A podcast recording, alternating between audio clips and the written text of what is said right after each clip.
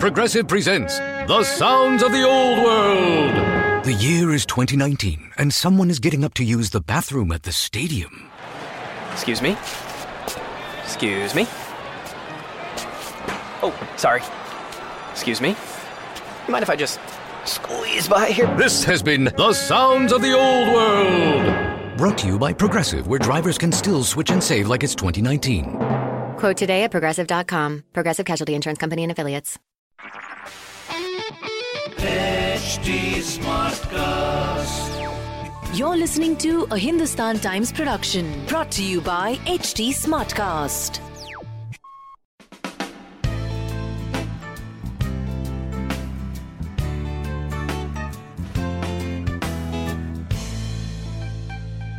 Hi guys, how's it going? It's Fashion O'Clock and you're with Manish. Halloween just went by and I ended up watching all my favorite horror movies throughout the week. From Halloween to Rosemary's Baby to The Shining. And these movies' styling got me thinking. One thread which runs across all of them is the fact they're all set in winter months. And I couldn't help but notice the fuzzy knits, the nubby cardigans, and the woolly jumpers. Remember Drew Barrymore's beige v-neck jumper in the opening scene of Scream before she gets tragically gutted when she's making popcorn and the serial killer rings? The soft jumper adds to her laid-back yet vulnerable appeal. I've always wondered what is it about sweaters and horror? Let me give you another example. I'm sure you all have watched The Shining. Remember the ripped green turtleneck scene on Jack Nicholson as he's losing his sanity in the film? Or the bigger question is, was he ever sane at all? However, one of my favorite looks remains that of Jamie Lee Curtis in Halloween, who's seen in a beige granny cable knit cardigan as she juggles her college and babysitting. Unlike her other college mates who are keen to get laid on the Halloween night, Jamie seems rather committed to her babysitting duties. Her cardigan look brings out her girl next door appeal. Also, she remains the only survivor in the end, tackling Michael Myers with courage. Also worth mentioning here is a key look from Rosemary's Baby, the mustard yellow cardigan with gold embroidery seen on Ruth Gordon, as she feeds her pregnant neighbor Rosemary with Tanis root.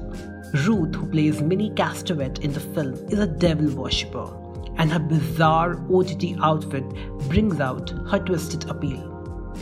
And I have to bring up the perforated knit waistcoat which Vera Farmiga wears in The Conjuring 3, who plays Lorraine Warren, the Ghostbuster. Her cardigan says horror but chic. A soft, comfy knit has a comforting feel. It's protective and perhaps makes for the best layering option for a slasher or horror movie. It's also a reminder of the Halloween time, which brings in nippy weather.